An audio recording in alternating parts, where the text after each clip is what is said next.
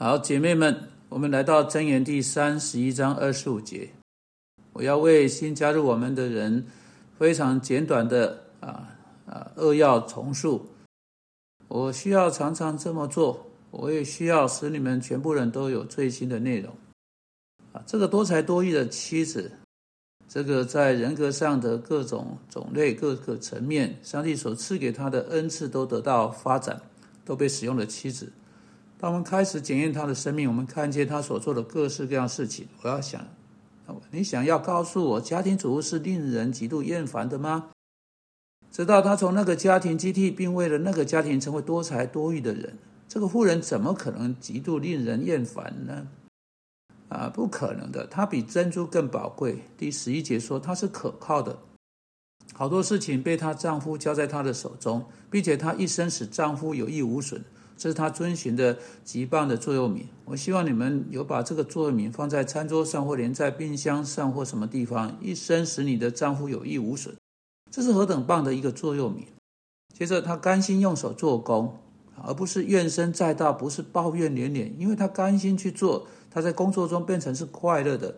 他一边做一边哼着调子，唱着诗歌，并且他愿意出去，从各个地方得到他可以有的最好的交易、最好的产品、最好的出产、最好的买价、最好的买卖，并且像一艘商船啊，从远方运粮回来。哦，他很早就起床，照着日程计划表，他不让感觉来主宰他，他知道啊，使事情动起来。该使事情动起来，他就起床。他想得田地就买来，他很能干。他反发展他的恩赐，来到一个地步，可以做决定的地步，可以使可以自己来做这么大的一笔交易。用他手中有的果子和他赚来的钱，他有办法买田地，在里边栽种葡萄园。还有根据第十七节，他不怕做粗重的工作，体力劳动，他有能力束腰，使膀臂有力。你看他卷起袖子，呃，就动手去做了。接着，他用他在工作中赚来的钱，他看到所经营的有利，他赚到不少钱。因为他工作到半夜，因为他的灯终夜不灭。他做什么呢？他手拿蓝线杆，手把纺线车，制作这些衣服去赚钱的手，跟把钱分给穷人手是相同的手。因此，他实在是一个会关心别人人，而不只是只顾着自己家庭的小小利益，别的事情一概不管。现在他提前做计划，准备东西。他不为下雪担心，因为全家人都穿着朱红衣服。他即使做好衣服，他自己穿很好的衣服，因为他自己做自己的衣服。他可以把钱放在布料的品质上，而不是到外面去买便宜货。他的丈夫已经升到在城门口显赫的地位了，跟本地的长老或该城的父老一起。他是其中一员。他坐在那里，在长老中间为市民的事情做出审断。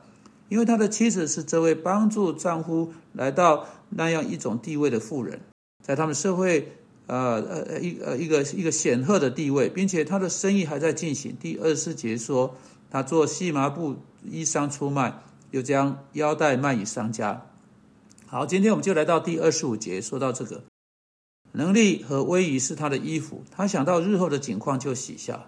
你看啊，他不用担心将来，因为他从他所做的、所收到的能力和尊荣，他就他不用担心，即使有有一些可怕的逆境、灾祸或困难发生的话，人们知道他是什么人，知道他是一个分给穷人、努力工作人。如果他需要有人帮忙，他不会找不到别人帮助他，因为他一生中所做的牢靠的事情，以及他所得到的尊严，做他的衣服，他可以对未来微笑，他不用担心会有什么问题出现在路上。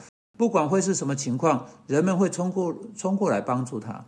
好，请看第二十六节，对我来说也是不很不错的，因为我们说了很多体力劳动、精明的生意活动、关心别人，但他是那种只会体力劳动或某个只会做粗活的人吗？不是，他开口就发智慧，他舌上有仁慈的法则，所以你是在智力上是活跃的。他不只是全部身体导向去做各式各样的工作活动。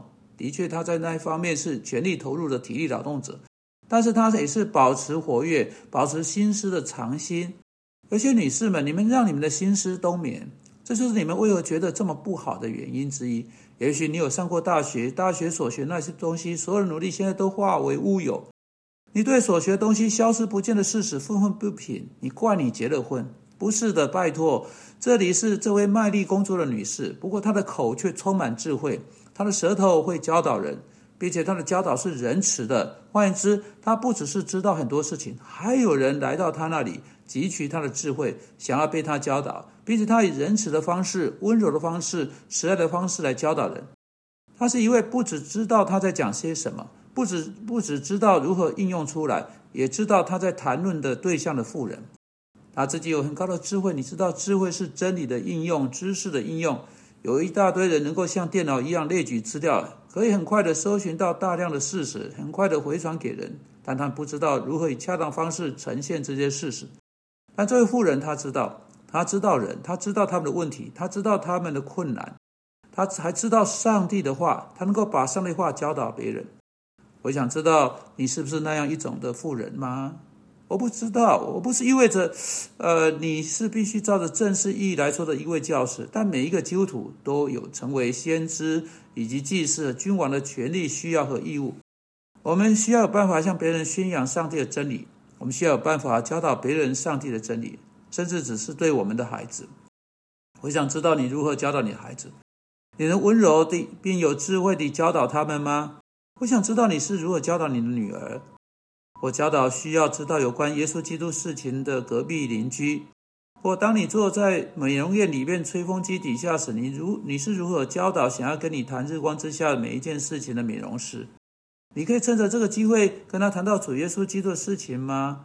你是否有办法温柔地并有智慧的教导别人吗？你知道何时要说什么吗？你知道如何用点调和你的话吗？你是否对教导别人？跟别人一起谈话这件事情，真正用过心呢？你是否保持你的心思常心？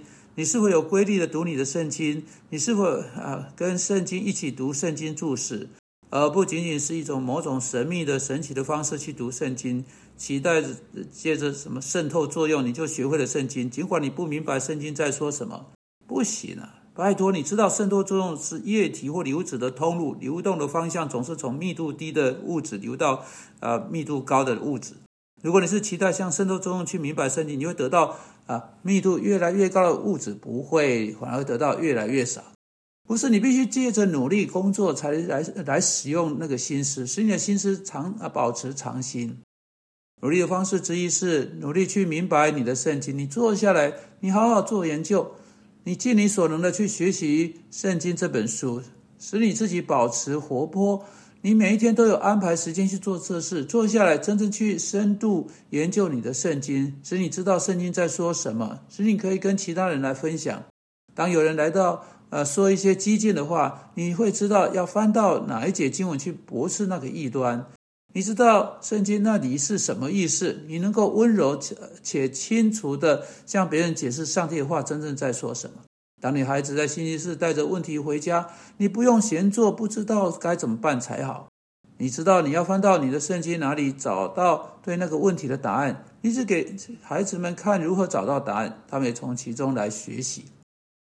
祝我们祷告，求你帮助正在听的妻子们。当他们每一天越来越使用他们的心思去学习你的真理，并灌输给别人时，使他们在上帝的事上保持他们心思常心。我们奉基督名祷告，阿门。